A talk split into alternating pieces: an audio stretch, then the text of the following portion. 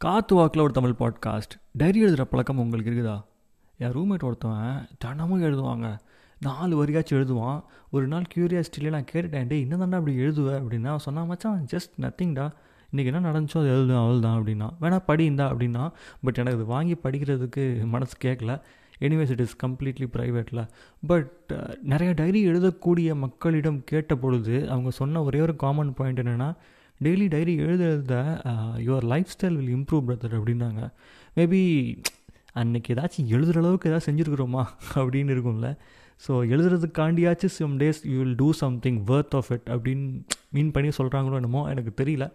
Again I have started to do this so நீங்களும் முடிஞ்சால் try பண்ணுங்கள் டைரி எழுதுறதுக்கு டெய்லி